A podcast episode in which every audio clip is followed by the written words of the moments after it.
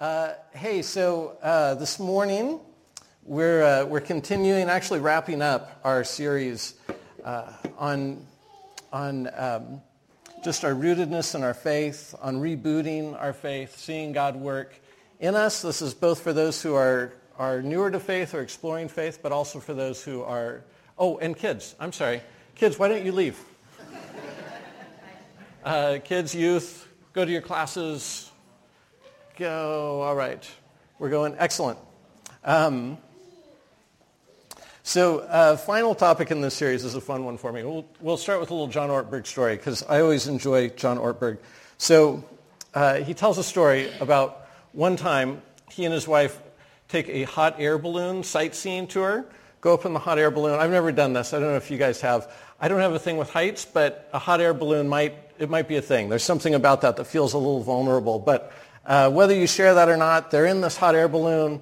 They're looking around. They're seeing all the things. And all of a sudden, it starts to sink a little faster than a hot air balloon is, is supposed to sink. And so there's, there's two other couples in the basket of this balloon, and they've already gotten acquainted, and they know at this point that John Ortberg is a pastor. And so as they're starting to sink, one of them turns to Ortberg and says to him, hey, you're a pastor, do something religious. and so he says, sure, I took an offering. but today we're, we're talking about giving, right, in the context of these practices that are core to what it means to being a follower of Jesus. Uh, we're talking about uh, the practice of giving. And uh, I want to start off just by saying this topic is so awkward for everybody. It, it really is, uh, pastors included. And uh, pastors generally hate talking about the topic of giving and avoid it like crazy, even though like the church treasurer will be like, do it, do it, come on, you got to talk about this. Um, I, in keeping with my nerdiness, I guess, I, am the only pastor I know who absolutely loves teaching on giving. Uh, I do. I, I love it. And here's the reason why. Uh, if, if you've been around very long, you know the thing that I am most passionate about in our, our life together as a church is our formation into people who look more like Jesus. Right? This is at the heart of what it means to be and to make disciples.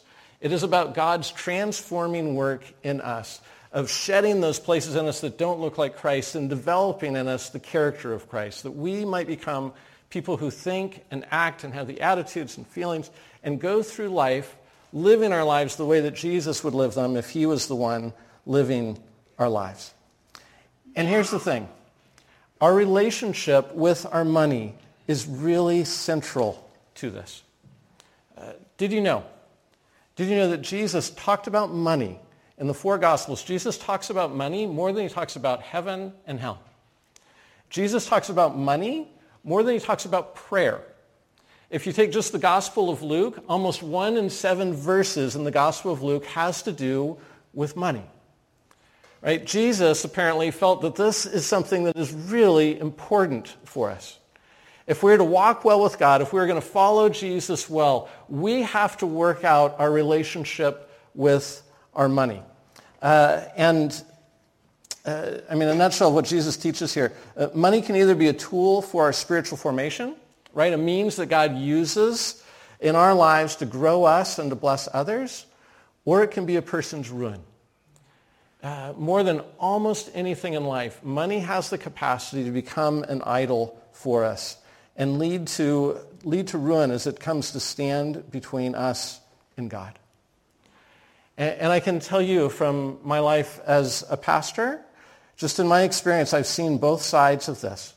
I've seen people of both modest means and, and of tremendous wealth shaped in profoundly unselfish ways as they develop a spiritual practice of giving. I've seen folks become more tender. I've seen them become more compassionate towards others. I've seen them become less dependent on their stuff. I've seen them become more joyful in various circumstances that aren't dependent on the ebbs and flows of everyday life. Uh, I've seen folks become all around unselfish people because they excel in this practice of giving.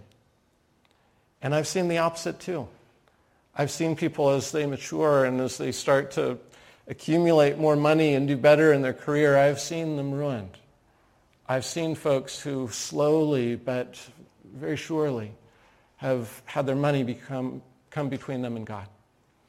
And keeping and building their lifestyle becomes the thing that causes them to slowly slip away from God. So I've, I've seen this too. And it's, uh, it's, it's a big deal in the scriptures, and it's a big deal to me.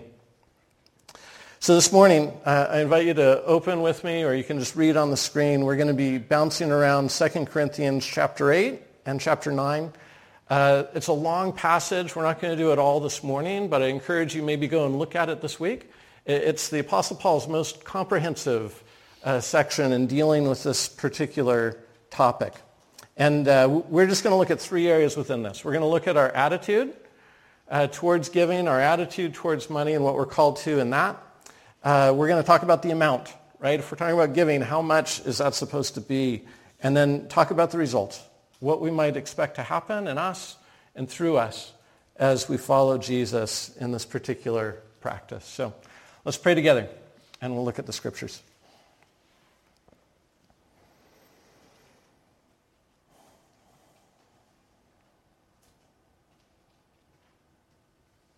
Uh, Father God, we confess uh, that, that this is one of those topics where we're, we're just stepping on toes and it's, it is uncomfortable. It's awkward for most of us, maybe all of us.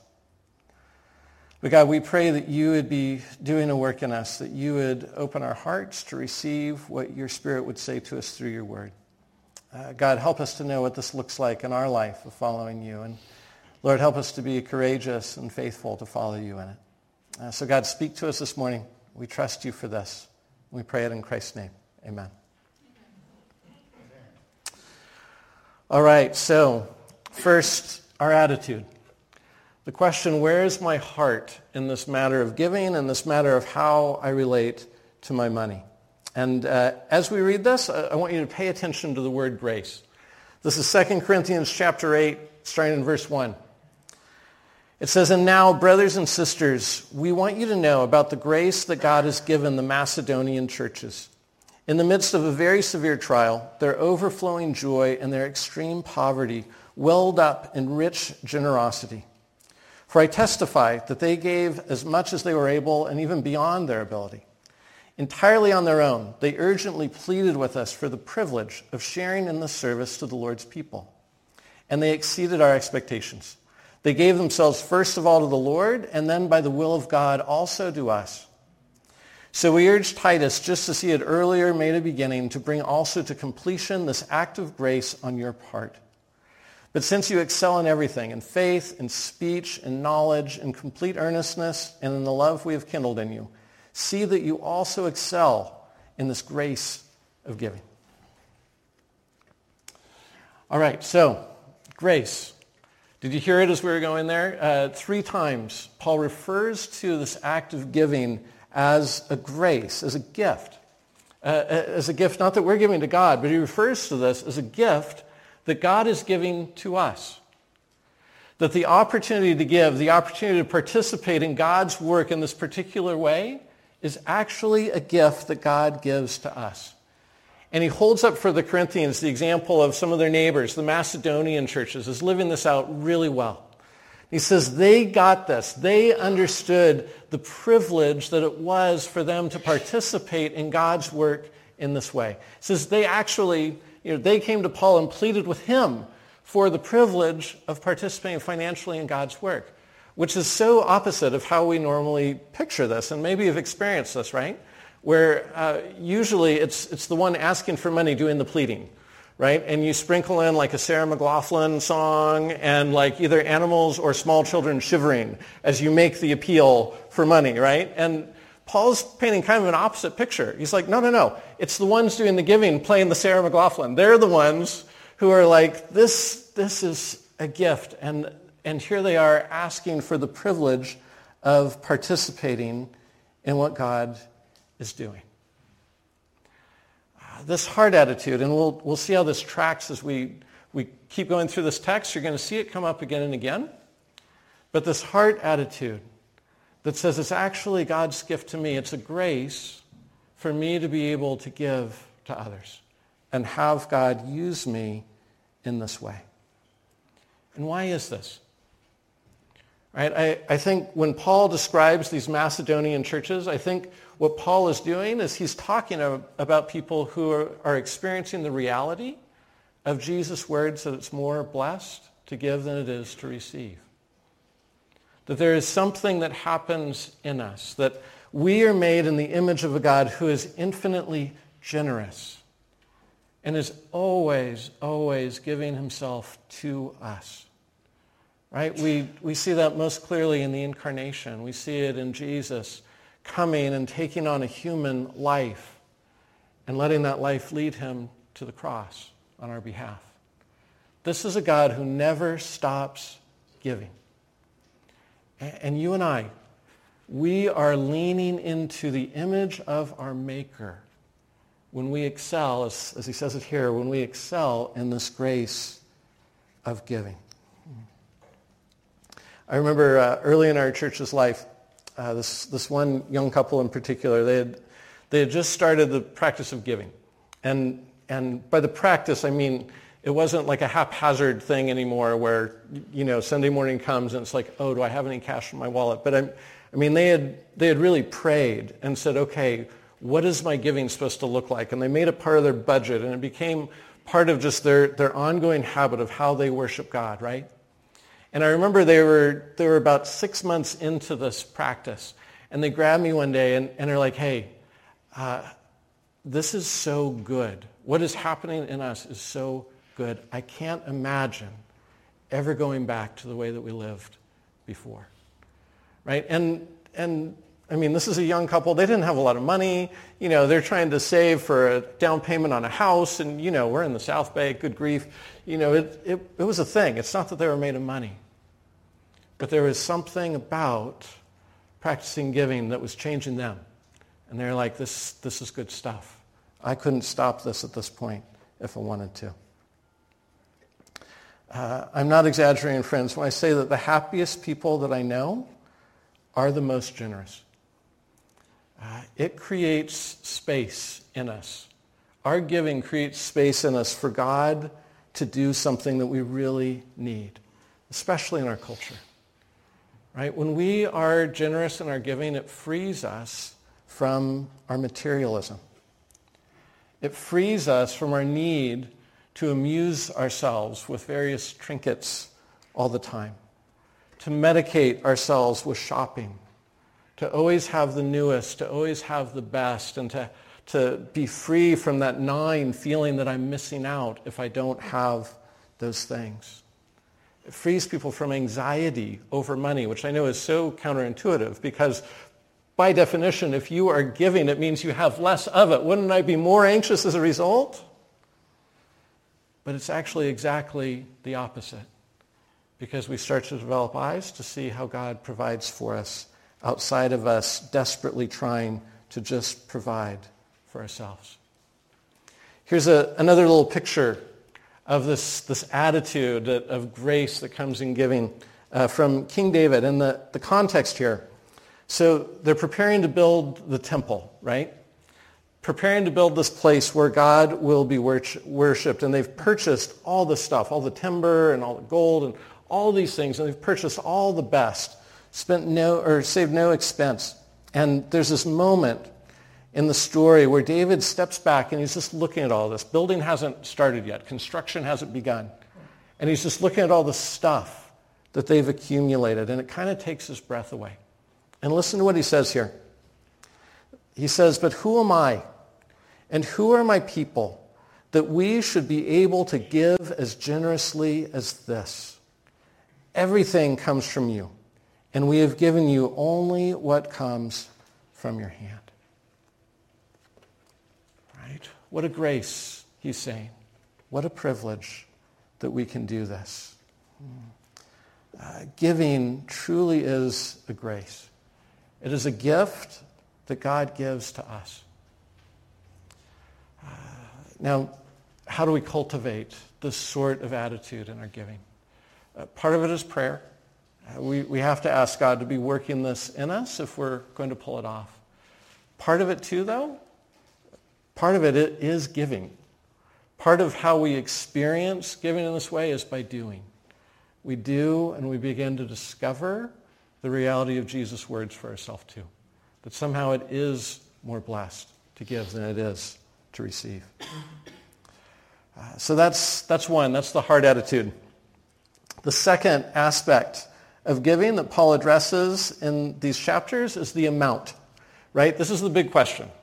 How much do I give?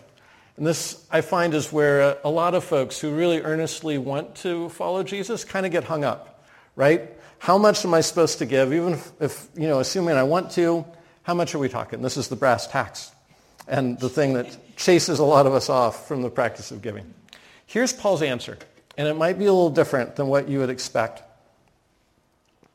This is uh, 2 Corinthians 8. We're down now in verse 10.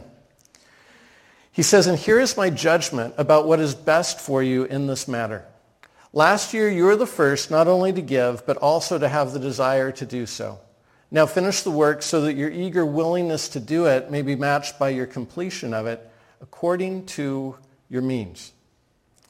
And Hear this. He says, For if the willingness is there, the gift is acceptable according to what one has, not according to what one does not have. Right? So his, his answer on how much should I give is give according to your means. He says give according to what you have. Don't worry about what you don't. Don't worry about what your neighbor is doing.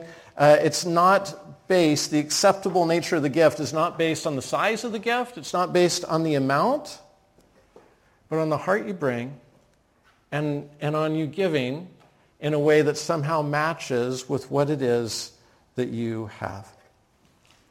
So in other words, or, or maybe one implication we could say of this is that the person who has a ton of money has no advantage over the person with little money. Both those people have equal opportunity to, to give in a way that is utterly pleasing to God because it's in proportion to what it is that we have. Uh, also, another implication, if, if you find that you are one of those people where you have been blessed with more, God has given you the capacity and the opportunity to make more money in life, then generosity might look different for you than it looks for your neighbor. That that, in fact, may be part of how God has gifted you.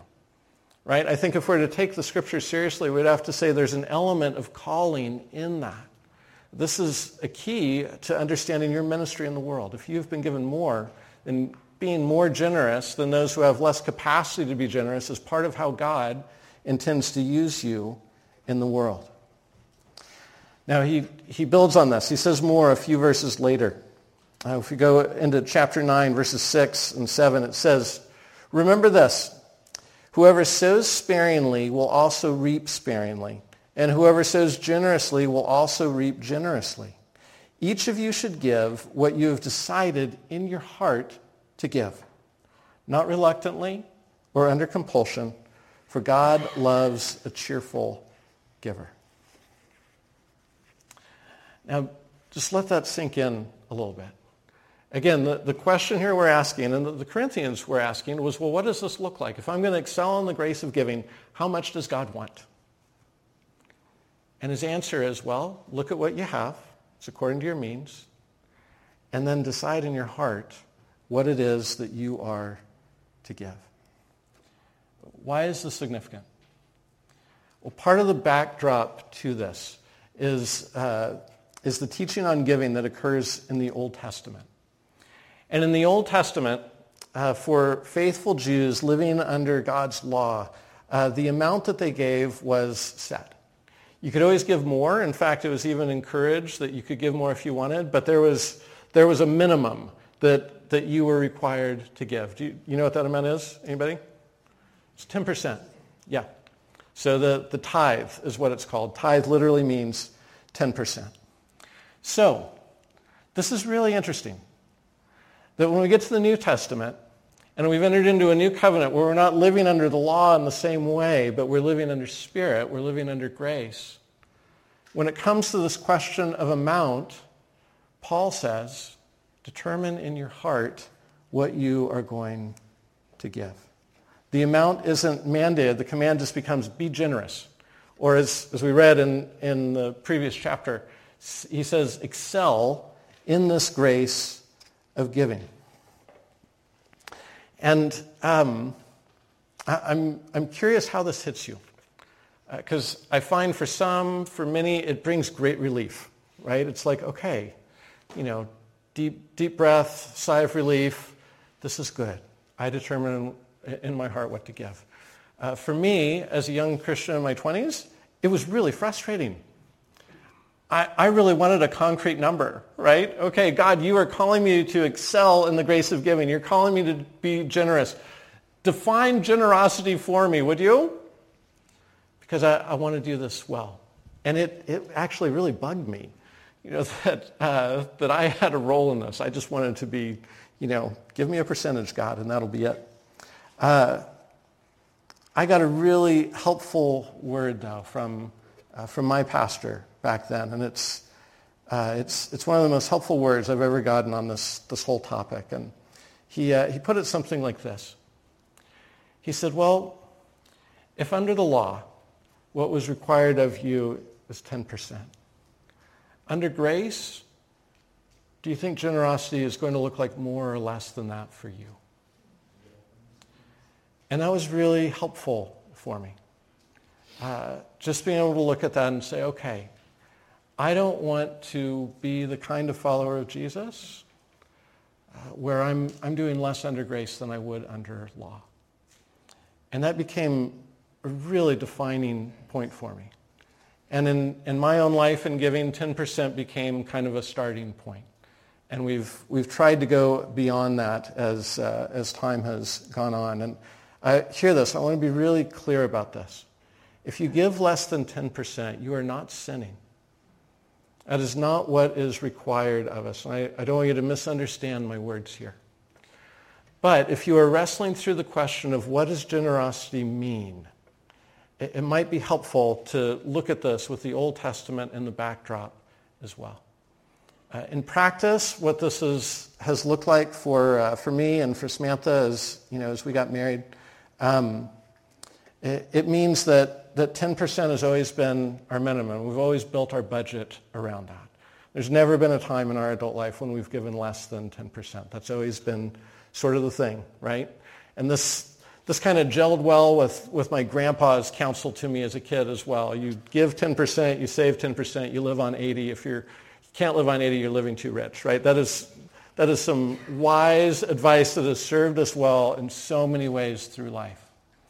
But uh, 10% has always been our starting place. And then we've, we've prayed, you know, God, help us to be able to give more. And, and we have actually giving goals in our life. And, um, and for most of our marriage, we have been able to give more, whether it's you know, 11% or 12 or 13 or it's been years when we've been able to give 15%. And that's, that's been it's been amazing. There's been years too where it's gone the other direction, right? Where there's been crazy expenses, or the year that, you know, 20 some years ago when we bought a house, you know, it's back to 10. Uh, but it's, it's never been less than that. And we've been hugely blessed in that. And I'll talk a little bit about, uh, about the blessing. Uh, but, but think about this. And this shows up elsewhere in the text too. We're not going to read it. But to do this, uh, it requires planning on our part. It requires a different way of thinking. It, it requires us uh, to, to not figure out what I want and then to give from what's left over, but to start with what do I prayerfully, as Paul says here, what do I decide in my heart I'm going to give? And then we live from what's left after that. So it's, it's definitely a shift. Uh, J.C. Penney, uh, not the store, but the dude who started the store, uh, he, was, um, he was a great example of this, uh, where at the time that he started his first store, he was giving 10% of his income. Uh, by the end of his life, he was giving 90% of his income. His giving went up proportionally to, uh, to uh, his earnings as his life went on. The bottom line for us, friends, when it comes to amount, is this is something for us to work out with the Lord, to decide on an amount and then to give it with joy. That's two. Uh, finally, let's, let's talk about results. What should we anticipate will happen when we give, in us and through us? Uh, back to chapter 9, verse 6. It says, Remember this, whoever sows sparingly will also reap sparingly, and whoever sows generously will also reap generously.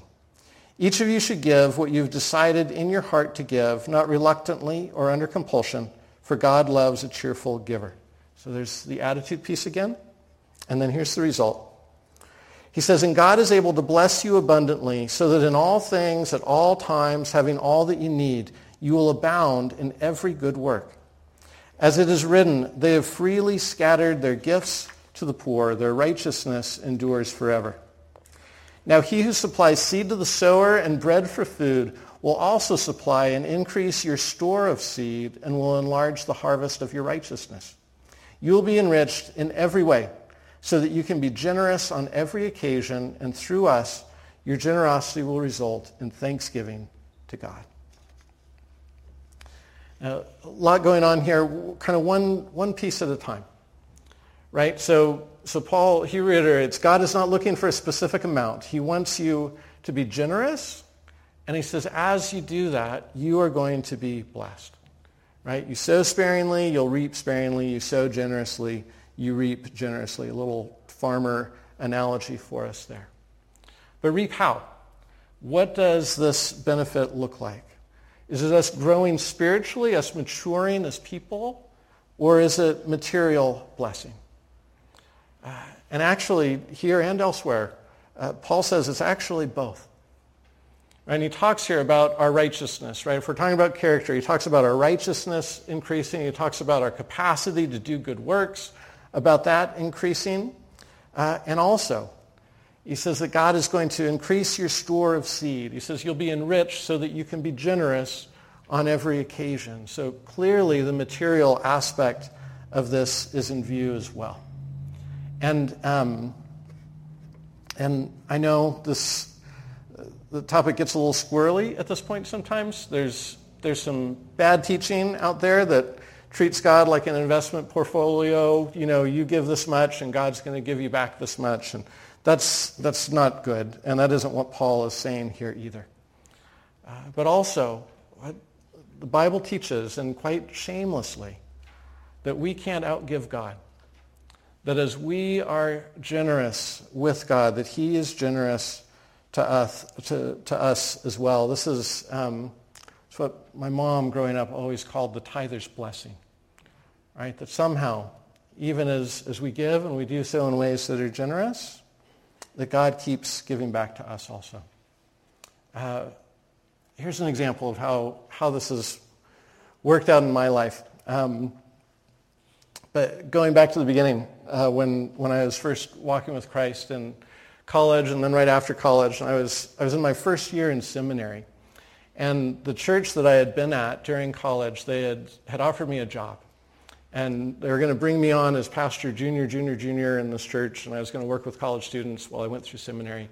And uh, at the last possible minute, uh, the funding fell through. The budget came apart, and, uh, and my pastor had to come to me and say, I'm so sorry, but we don't have a job for you after all. Uh, so the long story short, I still felt really called to do the work that I had signed on for there. So um, so I said, how about this? How about I come on and I, I work without pay and hopefully next year's budget will work out a little better? And um, he said, okay, I'll, I'll pray with you that God will provide the money. I'd already quit my other job. Um, I was, was uh, on a little bit of an island. So uh, here I am. I'm, I'm in seminary full time. I don't have a lot of time to give to work. Uh, but I'm just kind of picking up what I can. I spent most weeks on my off days, I was digging ditches and, uh, and then because that wasn't quite enough money for me to make rent, I was, I was giving plasma right, to those blood donation centers. Sitting there like twice a week with a needle in my arm. I never want to see needles in my arm again after that season of life. It was, it was so rough. A couple times I gave plasma and dug ditches on the same day. Huge, huge mistake. Passed out once on the job. Wasn't a good idea. You, you learn as you go, right? But that year, ended up being one of, one of the most important experiences of my life in terms of my faith and beginning to develop trust in God. Uh, there were more times than I can count. Uh, I, would, I would come home from, uh, from my studies at the end of the day, and somebody would meet me at my house. Somebody, sometimes I knew well, sometimes I barely knew at all, would roll up and say, hey, I, I was at the grocery store and just really, really felt like I was supposed to get you a couple things. Boom, you know, drops like three bags of groceries on my porch. Uh, at least three times during that year, uh, and at crucial times. I, I had people walk up to me, one of which I had never met before in my life, and hand me a wad of cash and say, uh, God told me I'm supposed to give you this. Uh, I remember one morning, uh, it was it was a Saturday morning, and I had gone for a run, and I was, I was back home, and I was sitting on my porch, and I was praying about, God, how am I going to pay the bills this month? And this woman walks up to me and says, hey, uh, I saw you sitting here. Um, we're moving today, and our movers just canceled. Uh, we just need somebody to come over for a couple hours and, and help move the heavy stuff. I'll give you $100, and we'll throw in pizza as well. You know, and I was like, dang, I would have done it just for the pizza. but things like this kept happening over and over through that year. Every month I was in need. I didn't, one time uh, during that year, I, I, didn't have enough to meet my expenses, even one month during that year period. And, and things just kept happening. Uh, one of them that, uh, that has, has stuck with me over time, I remember, um, I remember I got in the mail a ticket for like a, it was like a parking ticket or something that I, I didn't know I had. Um, but, you know, it was a bill from the city, and it was a bill for $50. And it, at that time, $50 might as well have been a thousand bucks, right? And I remember sitting in my bed looking at this bill and, and just laughing. You know, not like good, healthy laughter, like kind of maniacal, I think I'm starting to lose it laughter, looking at this and going, I don't know what to do with this. This is too much and, and praying and saying, God, you're going to have to find a way to figure this out because I can't do any more than I'm doing right now. And uh, uh, that night was Bible study, and so I went to our college group and was about to, to do the whole Bible study thing, and this, this one student in the group comes up to me. His name was Barry. He's like, hey, how are you doing? I was like, oh, I'm doing good. And then I was like, ah, actually, no, I'm, I'm doing lousy. And I told him about about this thing, about getting this bill. He said, how much is the bill for? And I told him it was for $50. And, uh, and his jaw dropped open. And he, he said, I've never heard God speak to me before. But he said, this morning, this morning in my prayer time, I felt like God was telling me to give you this. And he, he opens his wallet and he takes out a check already made out to me for $50.